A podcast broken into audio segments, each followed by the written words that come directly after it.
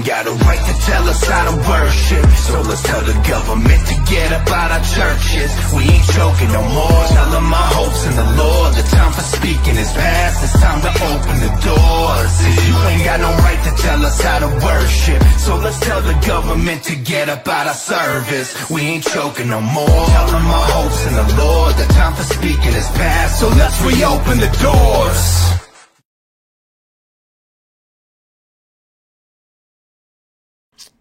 Hello, everybody. What is up? So, I have the ability to do a live stream today because, well, I was supposed to work. Well, first, I was supposed to play bass at church today.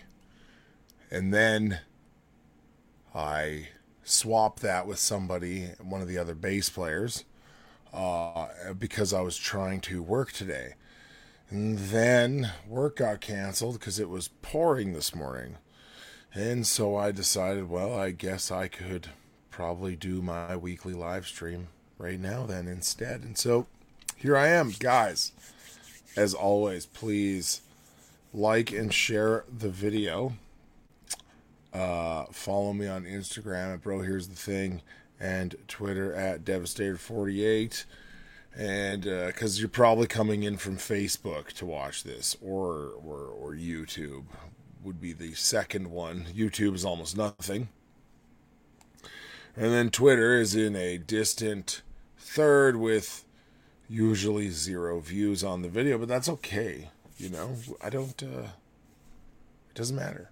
Numbers don't matter as long as you are speaking truth out there, right? Anyway, guys, could you please comment and let me know you're there and let me know in the comments if there's anything that you ever want me to touch on. I can do that for you because that's what I'm going to be doing right now is answering a question. Well, not right now. Oh, what is this on my hand? Oh, oh no. And it's on my Bible. That's okay. anyway, guys, so uh, I actually had to axe something from the lineup because uh, I finally watched this commercial that my former employer employer Atco released, and uh, uh, what made me notice it was the absolute hostile comments uh, about the video. Hello, Addie from Manitoba. How are you doing? So, anyway, guys, if you don't know, I used to work for Atco. I worked there my entire adult career uh, as a natural gas handling employee. And uh, I was put on leave of absence without pay because I wouldn't take the COVID 19 vaccine.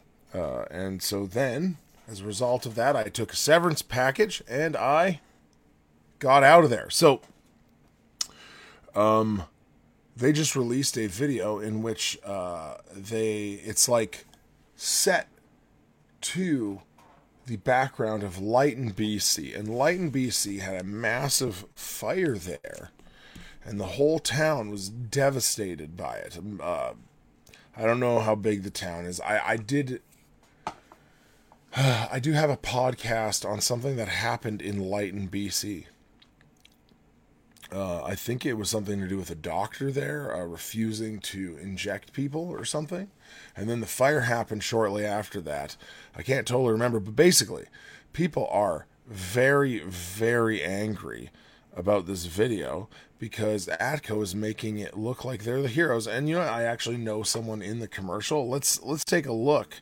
Hopefully, I don't get a copyright strike for this song uh, because it uh, is a song that is uh, well known. It is a cover, but I am a little concerned about it getting a strike on YouTube. But eh, we roll the dice. No one watches us on YouTube anyway, right?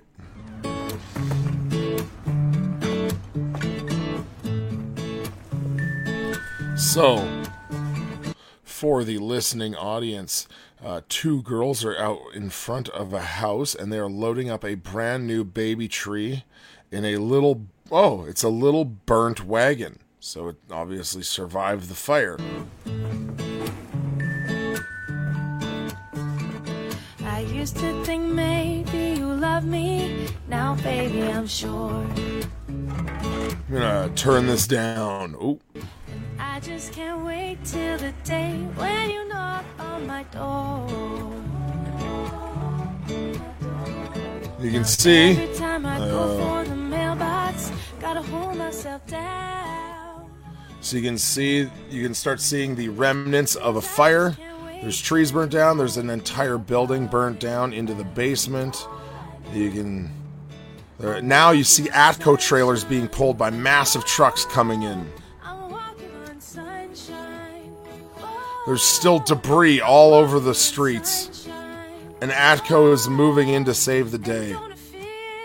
There's another burnt dystopic building, a burnt down restaurant they're walking by, or hardware store. It's hard to tell. The Atco's everywhere.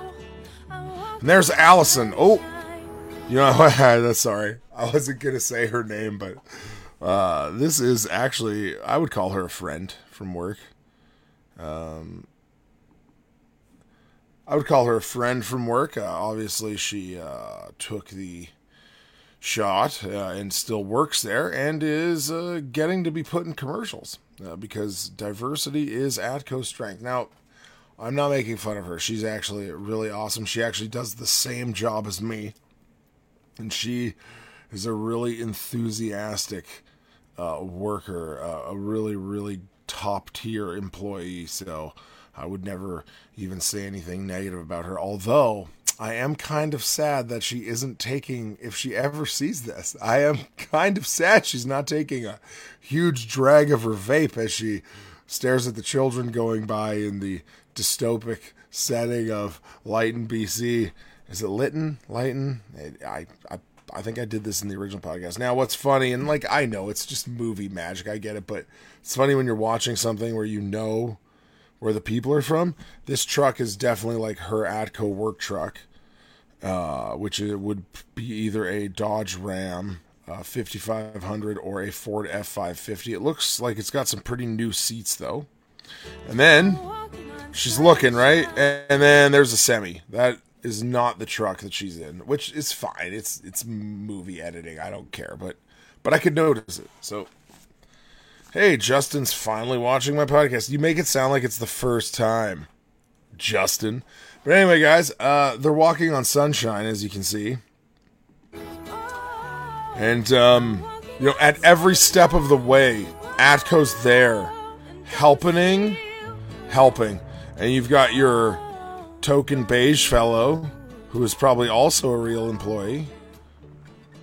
Now, one thing I commented on this post was it's nice to see that you have diversity of skin colors and genders represented in your commercials.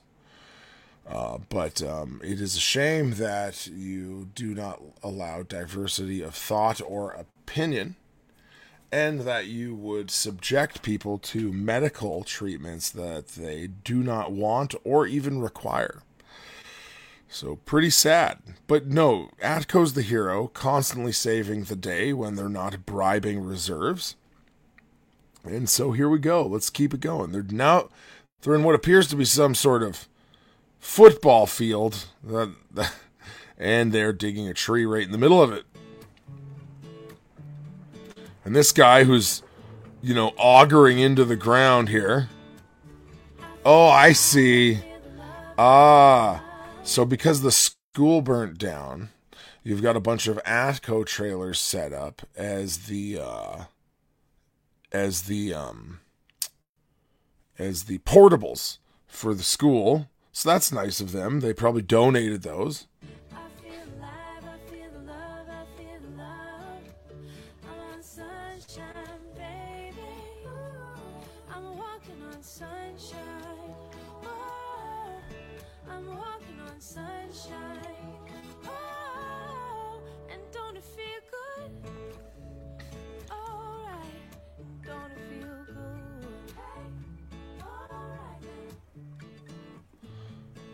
Also, guys, I know Atco has strict safety policies. Where's your barricades? Where's your fencing? How come uh, you're in the middle of this field with literally no um, protective barriers around it? Um, I definitely would have gotten in trouble for that uh, if my site looked like that. So I'm pretty pretty ashamed that you made sure your guys were wearing safety glasses near this giant auger, but you didn't have any barricades up. pretty pathetic.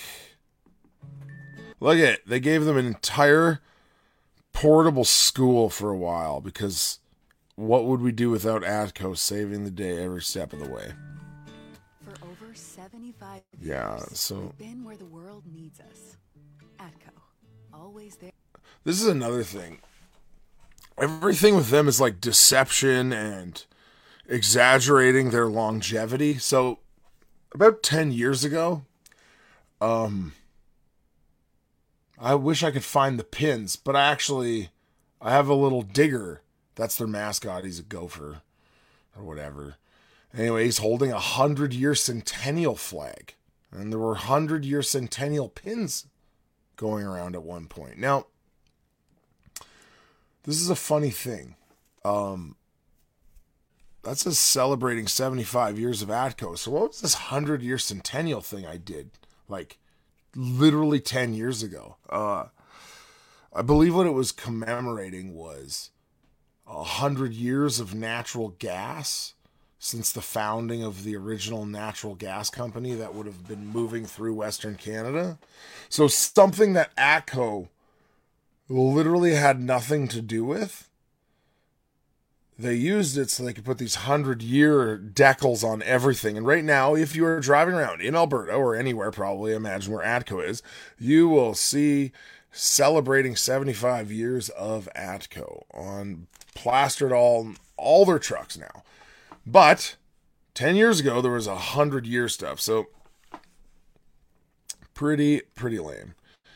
Um uh, you guys are hilarious. Did they hire the same firm that USVP Harris used using child actors? I have no idea. But what I really wanted to show you guys was uh was the comment section. That is not what I want you to look at. Okay, so uh, can I make this bigger? Anyway.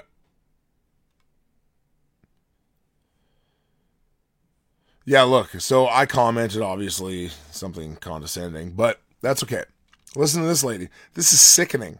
Using a town that was destroyed by wildfire to make it seem like your company has done good for them is just appalling. Atco should be ashamed of themselves. You owe the residents of Lighton an apology and restitution for using their tragedies for your gain.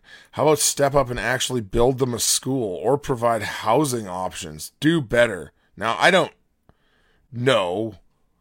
Uh, I don't know if that school is real, like if that's a real temporary school.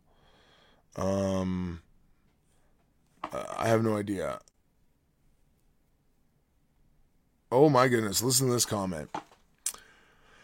This is just wonderful for our mental health, especially for our children upon watching this. My poor seven year old recognized our yard and wonder why she hasn't been able to go home yet.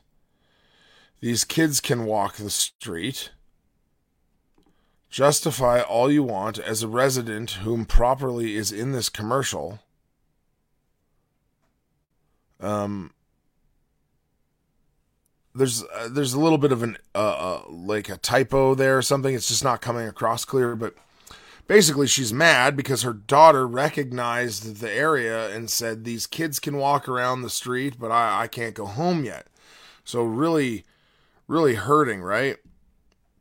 Anyway, so uh, justify all you want as a resident whom properly is in this commercial. I'm disappointed and disgusted. We're all walking on sunshine down here. Hey, so Atco, as people were getting negative, they started using this bot uh, response, and it says, "Hello, person." The story is entirely fictional. A portion of this video was filmed in Lighton, BC, where a wildfire devastated the town in 2021. ATCO has been working with the town to provide meaningful support for their recovery and rebuilding. Yikes, what a response. Obviously, it's fictional. You keep repeating yourself with this cold corporate response. You are completely uncaring and completely tone deaf. And look, here's another comment. Wow, this is so disrespectful to the residents of Lighton who lost their homes. I cannot believe someone had this idea, organized it, filmed it, edited it, watched it, watched the final product, and actually released it. So many people along the way should have realized how distasteful it is to use Lighton as a backdrop for your ad. Using people's heartbreak to take money. You need to delete this, apologize, and really pay for that school you CGI'd into the ad. oh my goodness. So, you know, this is a pretty interesting, uh, this is a pretty rough post. Um, so Atco lately has been really, really going on a PR tear, uh, trying to really boost themselves in the media because, well, they've been essentially fined $31 million for bribing reserves so they would make sure that they kept their contracts. Things like that. And then obviously, um, the backlash uh, from being the only company uh, that's not like up north that you don't need to fly to or anything like that, just locally in town. Uh, the only utility company that is still enforcing a totalitarian vaccine mandate on its employees, even though we know the vaccine is effectively worthless. So uh, they've and and you, like I'm not gonna lie, that some of that backlash on one of their Facebook posts was caused directly by me sharing it and causing it to receive tons of backlash. So a well deserved backlash, I would say. And so what I'm seeing though is every time Atco tries to do a PR thing like this commercial, uh, it backfires miserably, and uh, that is kind of satisfying for me. I'm not gonna lie. So we're gonna close that and we're gonna move on now. Um, what do we have now? Well, guys, uh, more Alberta news is what's coming up. Um, and but you can tell I'm into motorcycle stuff. Hey, so anyway, guys, um,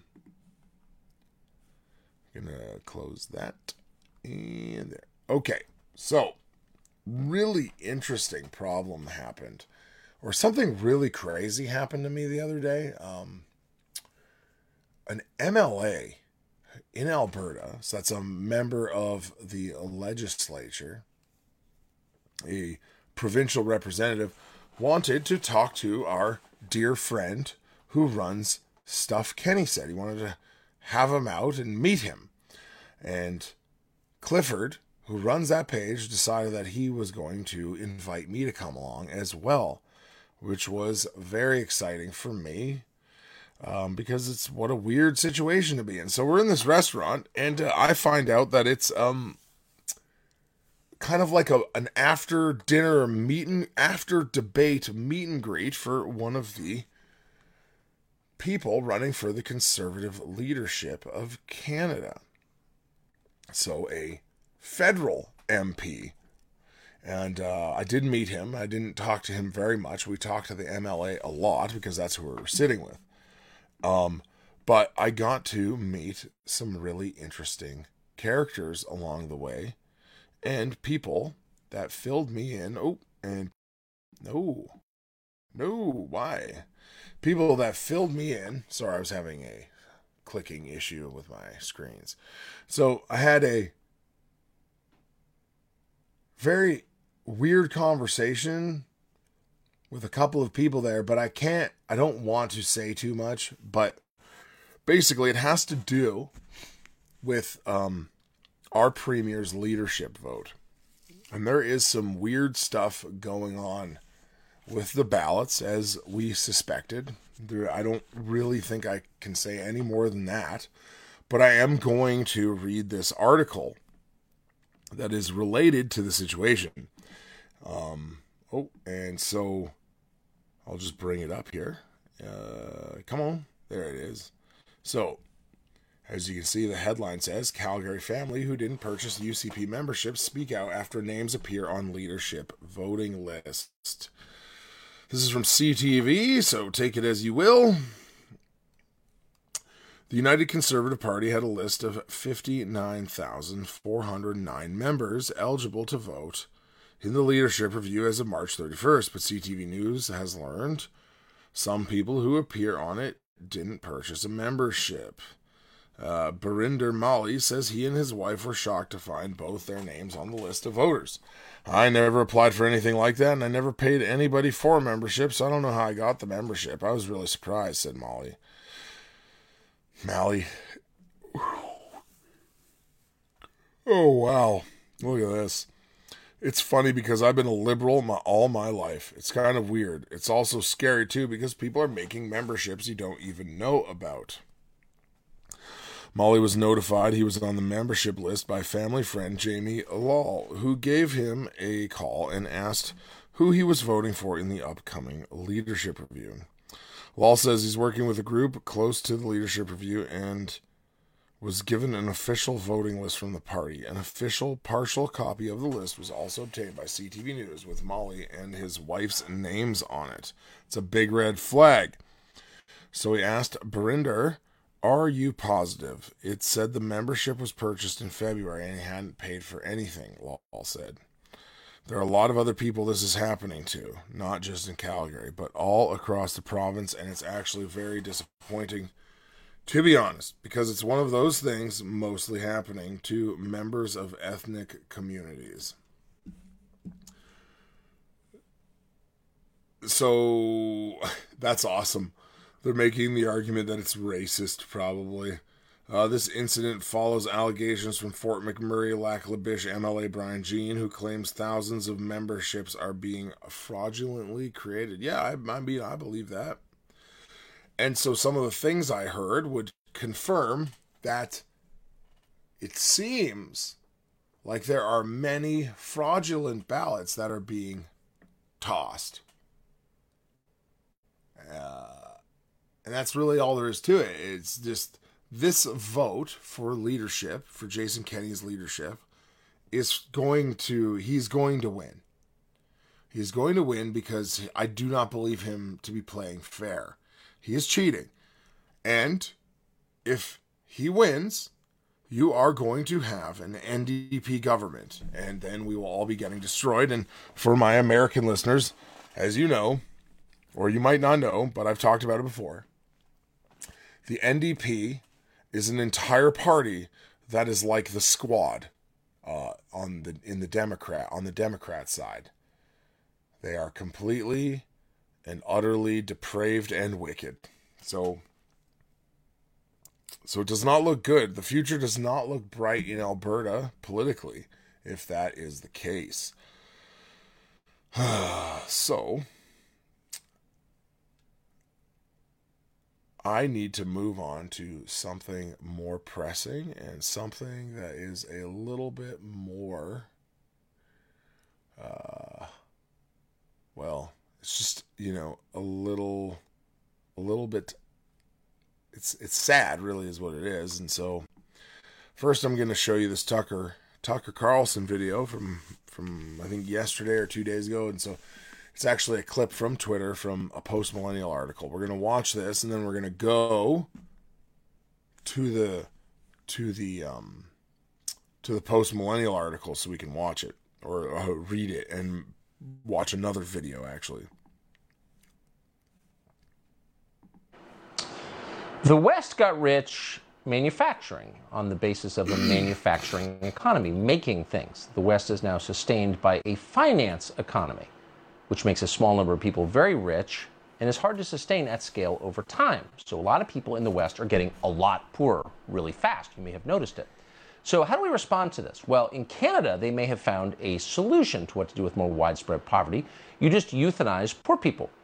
There's a remarkable new piece on this in The Spectator. And the Spectator found that, quote, a woman in Ontario was forced into euthanasia because her housing benefits did not allow her to get better housing, which didn't aggravate her crippling allergies. So she was forced to kill herself. There are many other examples of this. This feels like a trend that could very easily come here. The right to die may be a right for the government and corporate interests, the health insurers, to kill you if you become inconvenient. So I would like to state that um, Sorry, hold on a second here. I would like to state that this is uh, this is what people were trying to warn warn others about. See, assisted suicide sounds humane, but it's just a legal way to get rid of people that are not terminal. First, it's a slippery slope argument. First, you start with something that more people will feel sympathetic towards. Like you start with very terminally ill people that have a short time to live. And then you keep moving the goalpost. Um, so you keep moving the goalpost, right? Uh, sorry, I'm just the comments. They got they got me today. There's a couple funny ones, or just rude ones, which I'm not gonna quote. But anyway, guys, listen. They want to kill you.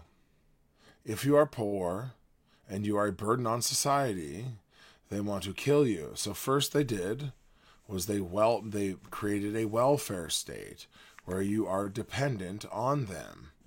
Then you are deemed a useless eater or maybe it's vice versa. Now they're finding ways to get rid of you if you are too poor to look after yourself. This was always the goal. This is the compassionate view now. They are going to argue that this is compassionate. They want you dead. Next thing they do is turn you into a food source. Because they're literally talking about it in the States that using the babies from abortions as a fuel source for burning uh, is a great idea. So they want to power generators off burnt children. So why wouldn't the next step be turning these people into an undisclosed food source like like the movie Soylent Grapes? Well, it's a book, right? But also a movie. I looked it up too to just confirm. But yeah, it was and and so no one is even suggesting that yet, but how far? How far? And so and so look, they want to yeah, actually, um, let's see here. Uh, Addie Reed says mentally ill people. Look how many people are struggling now because of these last years. And so when you see what's happening, you have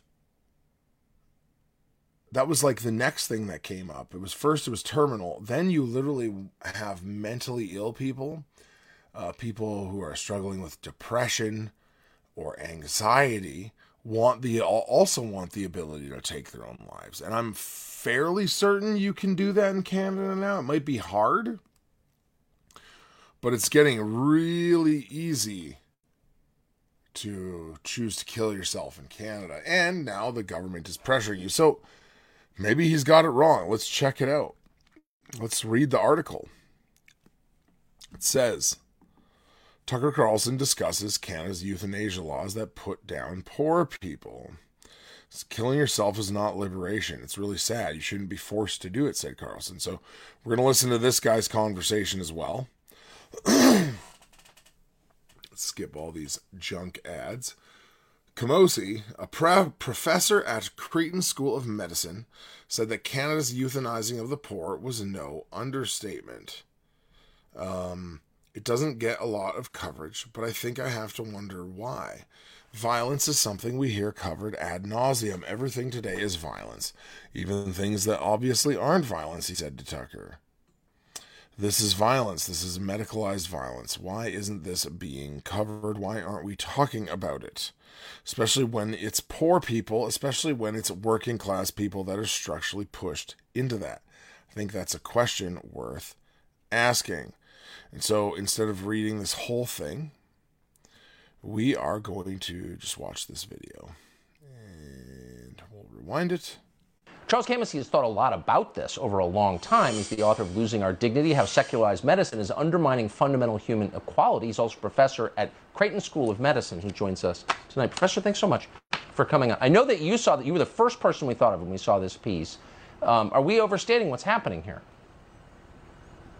No, and first of all, thank you so much for covering it, Tucker, There because it doesn't get a lot of coverage. And I, I think I have to wonder why. I mean, violence is something we hear covered ad nauseum. Everything today is violence, even things which obviously aren't violence. Uh, no, so there's a girl in the uh, comments. Oh, hold on a second here. Hey, there we go. So there's a girl in the comments saying, "Well, it's not always poor people." No, no one's arguing. No one's saying that. We're saying is that now they're targeting poor people um, who can't afford to live to choose euthanasia. So there are plenty of wealthy or mm, middle class, upper middle class people that want to kill themselves for various reasons, want to take their own lives and do it medically. But what we're saying is that there is a new push from the Trudeau government or from is it Ontario? Yeah. It happened in Ontario where a woman was pressured into euthanizing herself because she could not afford to move anymore. And so, yeah, that's really crazy, man. Yeah. Uh, really bad stuff. So, anyway, I'm gonna I'm gonna restart it. I, I missed it. Over a long time. He's the author of Losing Our Dignity How Secularized Medicine is Undermining Fundamental Human Equality. He's also professor at Creighton School of Medicine. He joins us tonight. Professor, thanks so much for coming on. I know that you saw that you were the first person we thought of when we saw this piece. Um, are we overstating what's happening here? No, and first of all, thank you so much for covering it, Tucker, because it doesn't get a lot of coverage. And I, I think I have to wonder why. I mean, violence is something we hear covered ad nauseum. Everything today is violence, even things which obviously aren't violence. Yes. This is violence. This is medicalized violence. Why isn't this being covered? Why aren't we talking about it? Especially when it's poor people, especially when it's working class people who are structurally pushed into that. I think that's a question worth asking. Well, sure. And there's this very difficult problem, which what do you, which is what do you do when an economy based on finance starts to go south and average people, you know, can't kind of sustain themselves? Do you do guaranteed basic income or whatever? This seems like an obvious choice for ghouls, neoliberal ghouls. Like we'll just get you know, force people, poor people to kill themselves. And how many times have we heard from Canada about their healthcare system, their social care system, talking down to us about so many things? And now the it's come home to roost. Canada's policies are seen for what they are. And we need I mean Canada has their own problems. We need to learn from this. We need to say, Right. look, what's happening to our poor people, to our disabled people? The dementia population, Tucker, which we talked about the early part of the pandemic is They are going to start euthanizing them, is what my guess is. set to double in the next 20 years. It's going to triple in the next 30 years. What are we going to do? Are we going to put the resources in to care for them? If we don't, I really only see two options so called robot care or straight up no chaser euthanasia. Yeah. So why don't politicians just say out loud now? So it's funny. I actually, uh, this is weird, actually, now that I think about it. I was working at a building, um, and I found out that it's a building where they test on lab rats or on lab mice, and they give them Alzheimer's, some of them. And so they can give mice something that causes Alzheimer's. And when I put this together with what this guy's saying about how it's going to go up by 30% or something, hmm, it would seem that a nefarious government who wants to start eliminating people could give people something that causes Alzheimer's. Weird. I don't know if that's true or not, but I know they can give mice Alzheimer's. I mean, so many things we're seeing now we couldn't have imagined 10 years ago or five years ago, even, and now they're commonplace. That's right. Killing yourself is not liberation. It's really sad. You shouldn't be forced to do it. Like, why does nobody say that? Well, your show is an example of giving people a voice who have no voice. The people who are d- most dramatically impacted by this, the working class and the poor, don't have a voice. And so we need to decide. And it's so interesting to see the political realignment underway. Which party is going to be the voice of the working class, the working and of the poor, to be on the side of people who say, I don't want to die. I don't want to die, but I don't see any option given what's been offered me. That's just diabolical. It is diabolical is the word for it. And you've been writing about this for so long, and uh, thank you for doing that, Professor. Great to see you. So think about this. They give you they give you the ability. Sorry, they, they give you no ability to survive. They artificially inflate groceries. They hoard baby formula to cause panic. They lock you down for two years in some places uh, and cause a strain on your body and system and on your mental and on your mental faculties. They wear you down, make you sick, make you poor by destroying your ability for your money to pay for anything, and then and then they offer you the the the gift of death as a way out of the problem that they've caused. That's what's happening here. And so it's funny because I was talking about this with a brother today.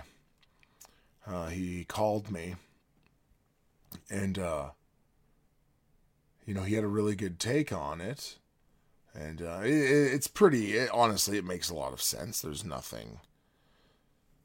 there's nothing. Um, Oh, look, Addie found a link. So, guys, from Facebook, if you go into the comments section, you can find another article on it. Uh, it's a post from Addie Reed. Thank you, Addie, for posting that. So, guys, they are going to. I kind of lost my train of thought there. I should have. I should have focused. Um, but oh yeah, my my my brother who called me. So basically, his take was this it's like this is consistent with an atheistic worldview right when you're a veterinarian and there's an animal that's suffering what do you do you put down the animal that's suffering and you end its suffering. But that's because animals suffering does end when they die. But ours doesn't. And that's what's really important to understand is that there is an afterlife. Right? And so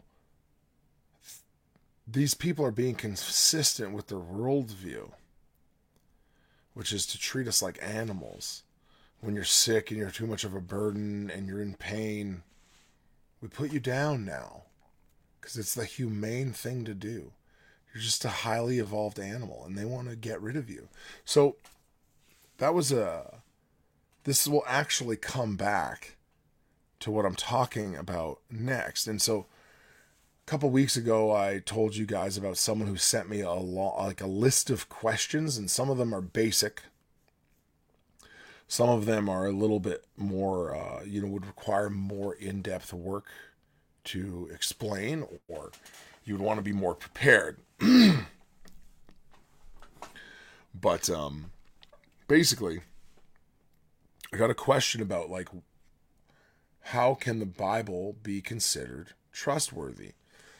Um, is the Bible considered trustworthy, or is it just another pawn from the elitists using it to control people? So there are so many things you could say about this. Um, I'll, I'll actually, I'll, I'll read the, I'll read the actual question though. It says. The Bible was written by men inspired by God. So keyword inspired, we're to we're to we're to keep that in our the forefronts of our minds, inspired, okay? How do we know this though? What if the elites are using this book to their advantage and it's a play by play they are in control of since they've faked everything else? Um, she wanted me to know that that's not her question. So she believes the Bible is inerrant or inspired by God. this is uh, someone who's questioning her. So think about the implications of that. um, the Bible would have to be a controlled source. Sorry. I am dying, and that's going to sound awful on the recording. Um, so basically, there's a narrative, and I've heard it before. It's kind of like a zeitgeist kind of thing, too, right? Like that stupid documentary thing. So the Bible has never been controlled by one source. Uh, definitely not the New Testament. You could almost make the argument that the Old Testament is different in that the Jews held on to it and protected it and preserved it.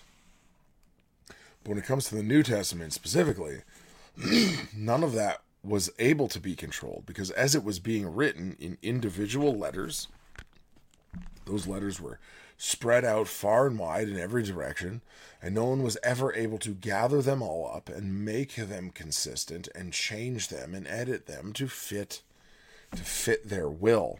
Um, so, what I want to focus on is the word inspired. And so, if you have a Bible in front of you or you want to look it up, I'm not going to put it up on the screen today. We're just going to have a chat.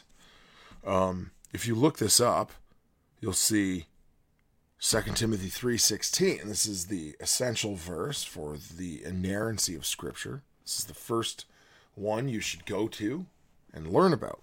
It says, "All scripture is God-breathed and profitable for teaching, for repro- reproof, for correction, for training in righteousness."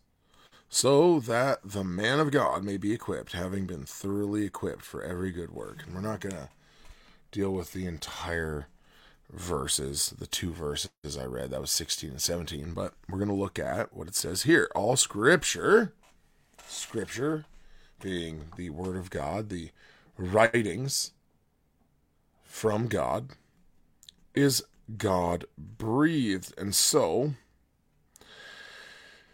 that word there, uh, I believe, is often in some, like in some translations, is translated inspired. Now, I've got an LSB here, so it puts God breathed there, and that word is in Greek is theo. Well, so James White, who is a Reformed apologist and like Greek, just Greek scholar, he pronounces it theonustos.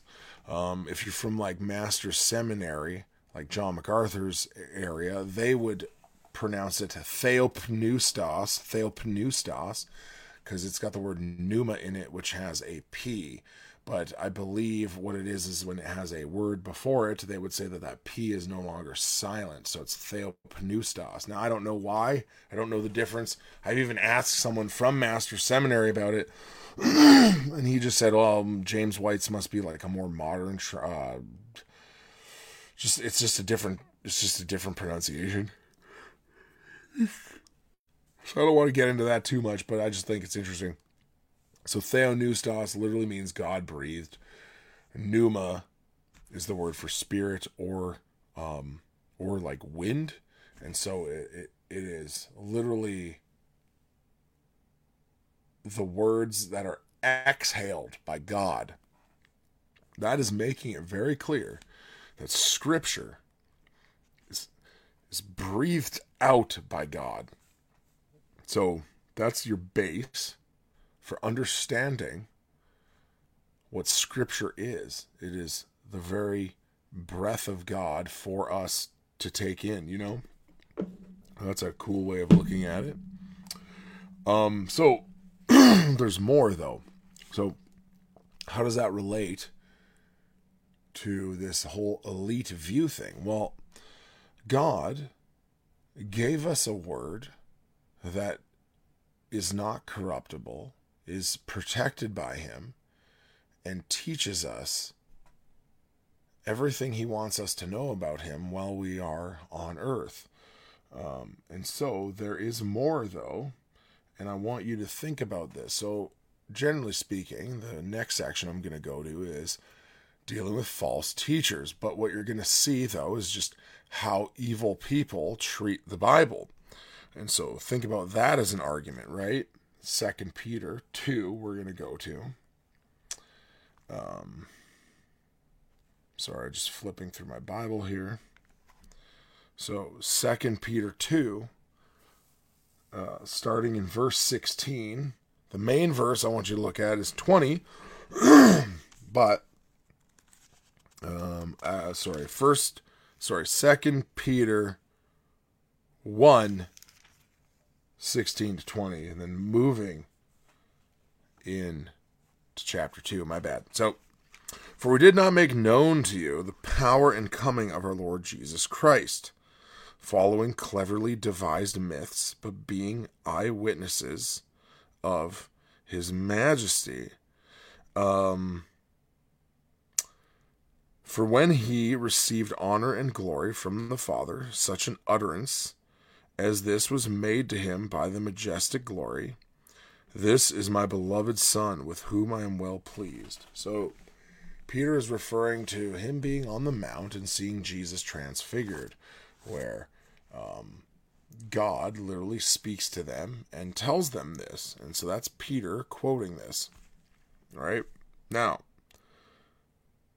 Peter goes on, and we ourselves heard this utterance made from heaven when we were with him on the holy mountain. Now, listen to this. This is important for you to understand how important Scripture is to Peter. And we have as more sure the prophetic word, to which you do well to pay attention, as to a lamp shining in a dark place until the day dawns and the morning star arises in your hearts. So, they have a word that is more sure, a prophetic word that is more sure. Know this, first of all, that no prophecy of Scripture comes by one's own interpretations. That's verse 20. For no prophecy was ever made by the will of man, but men being moved by the Holy Spirit from God. So, Peter is saying that Scripture is more sure than his own eyes, than his own eyes, seeing Jesus transfigured on the mountain, hearing the voice of God talk from heaven. Peter is appealing to Scripture as more authoritative than hearing what God told him audibly. Amazing. Think about the implications of that. so, now, that's what Scripture is. Now, look at what it says next. But false prophets also arose among the people, just as there also will be false teachers among you, who will secretly introduce dis- introduce destructive heresies, even denying the master who bought them, bringing swift destruction upon themselves. And they will follow sensuality and all that, right? So, listen. If there were globalist elitists attacking something,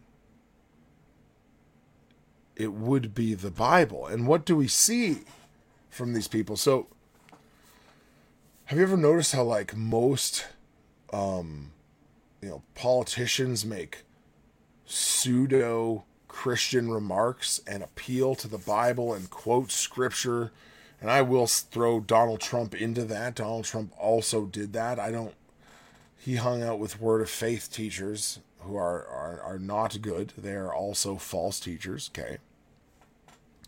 But Joe Biden does it in his things, right? You've heard him say palm instead of psalm, right? All those funny jokes, all those funny uh, quips he has. One of them was saying palm instead of psalm, right?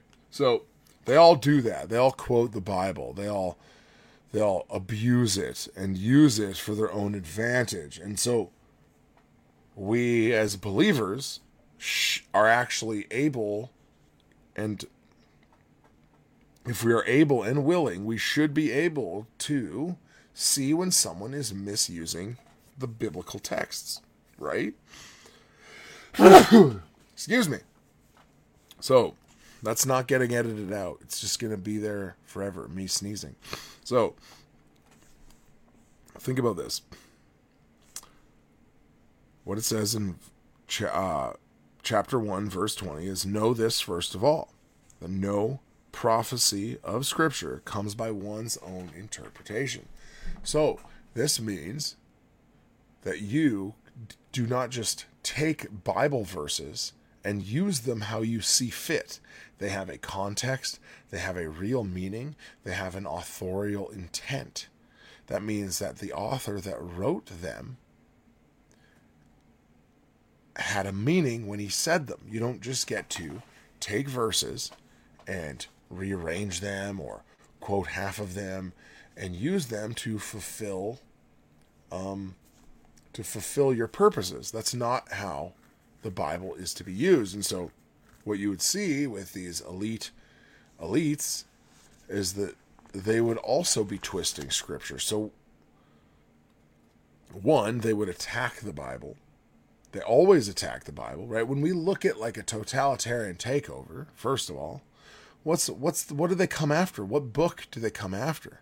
They come after the Bible. They come after the Word of God. Why? Because they know that it is true, but they hate the God that gave it to us. They hate what it says. They gnash their teeth at it when it offends them. They hate God and they hate His book. And so that is actually a great sign that it is not something that is being used as controlled opposition to control people. So let me restate. When elitists use this book, they will use it wrongly. They will misrepresent it. Uh, and so, what was another part of the question? Um, they're in control of it. So basically, they're using the book to their advantage, and it's a play by play. They're in control since they've faked everything else. So that cannot be because no one has ever had control over the Bible in that way. It um, it is too widespread uh, before the ability to even gather things up like that. There's too many manuscripts that say the same thing from different locations all over the place. The preservation of the New Testament is quite literally a miracle. And so there is no way that a controlled group of men and women could take this book, pervert it, and use it to suit them.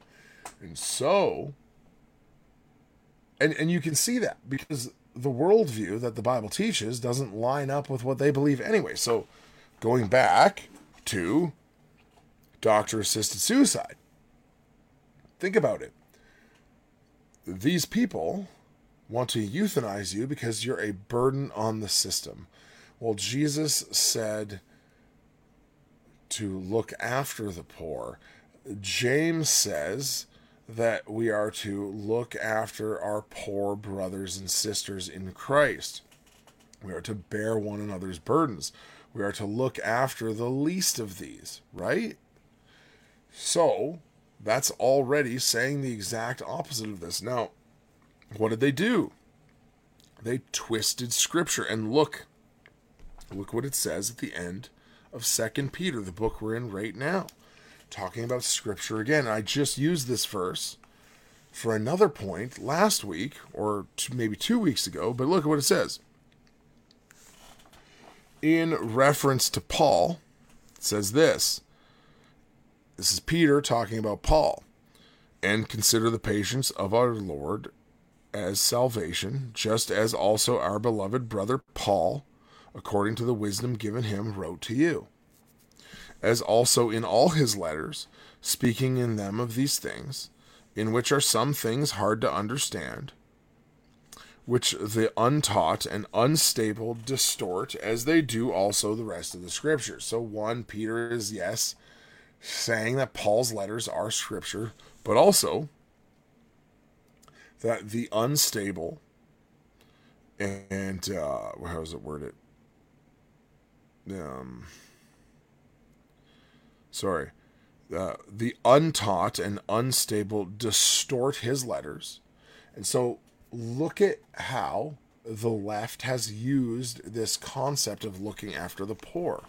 They've been quoting and referring to Jesus looking after the poor forever.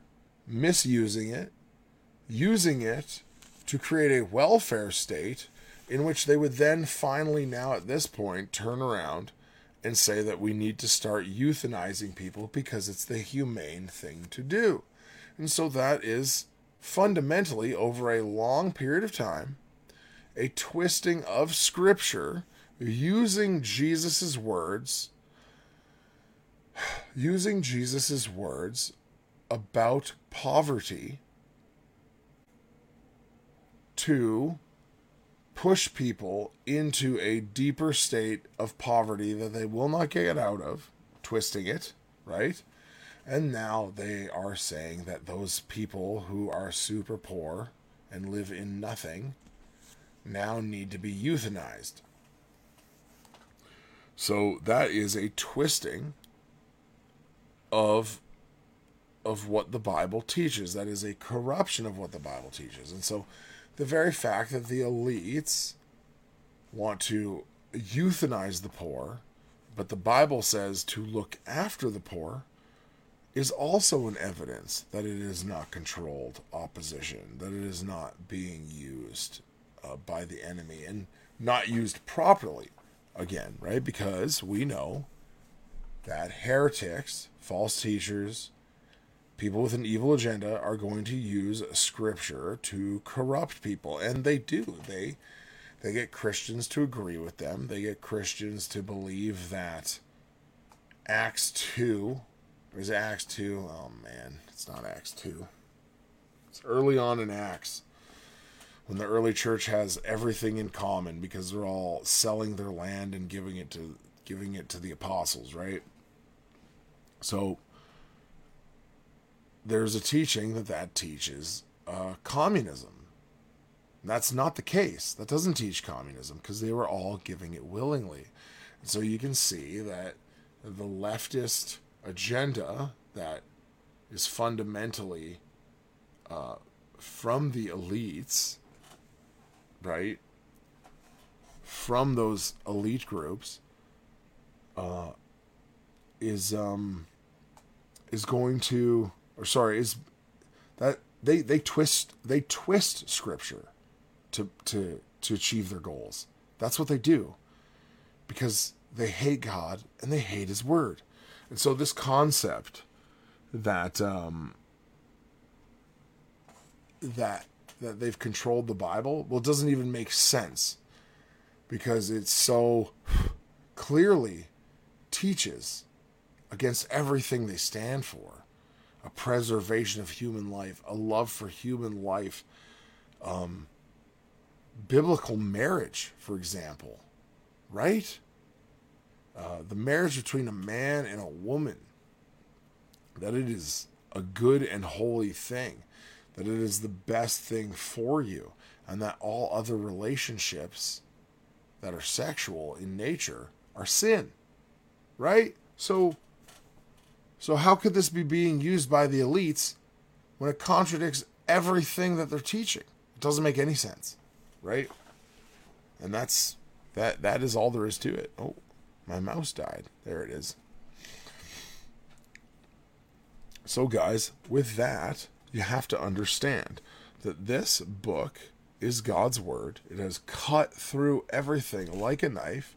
It has been preserved miraculously and it is for us to learn and understand who God is and to teach us his commandments and teach us his law and teach us what is good for us, which is to follow him and worship him in spirit and truth.